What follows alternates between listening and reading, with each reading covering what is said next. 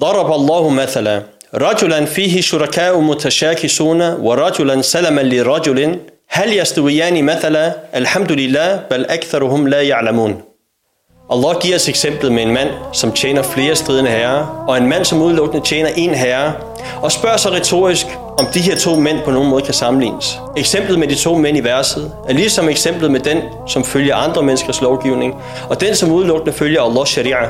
I de liberale sekulære samfund er det tydeligt at se, hvad der sker, når man kapper båndet mellem samfundet og alverdens skaber Allah subhanahu wa ta'ala. For hvem skal nu fastlægge ret og slet?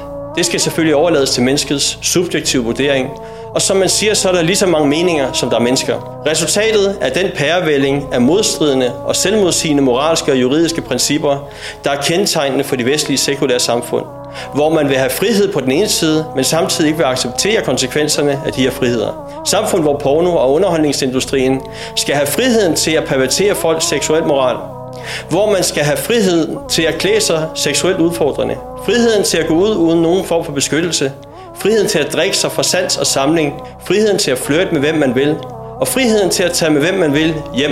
Og alligevel kommer det som et chok for folk, hver gang en ung pige ender med at blive udnyttet seksuelt mod hendes vilje. Det betragtes endda som uacceptabelt, bare at antyde, at offeret skulle have nogen form for forholdsregler. I islam har vi et konsistent system af moralske standarder, juridiske regler og retningslinjer, som alle udspringer fra vores skabers åbenbarede retledning. Vi tjener kun én herre, nemlig Allah subhanahu wa ta'ala, og al lovpris tilkommer Allah, men størstedelen af folk ved det ikke.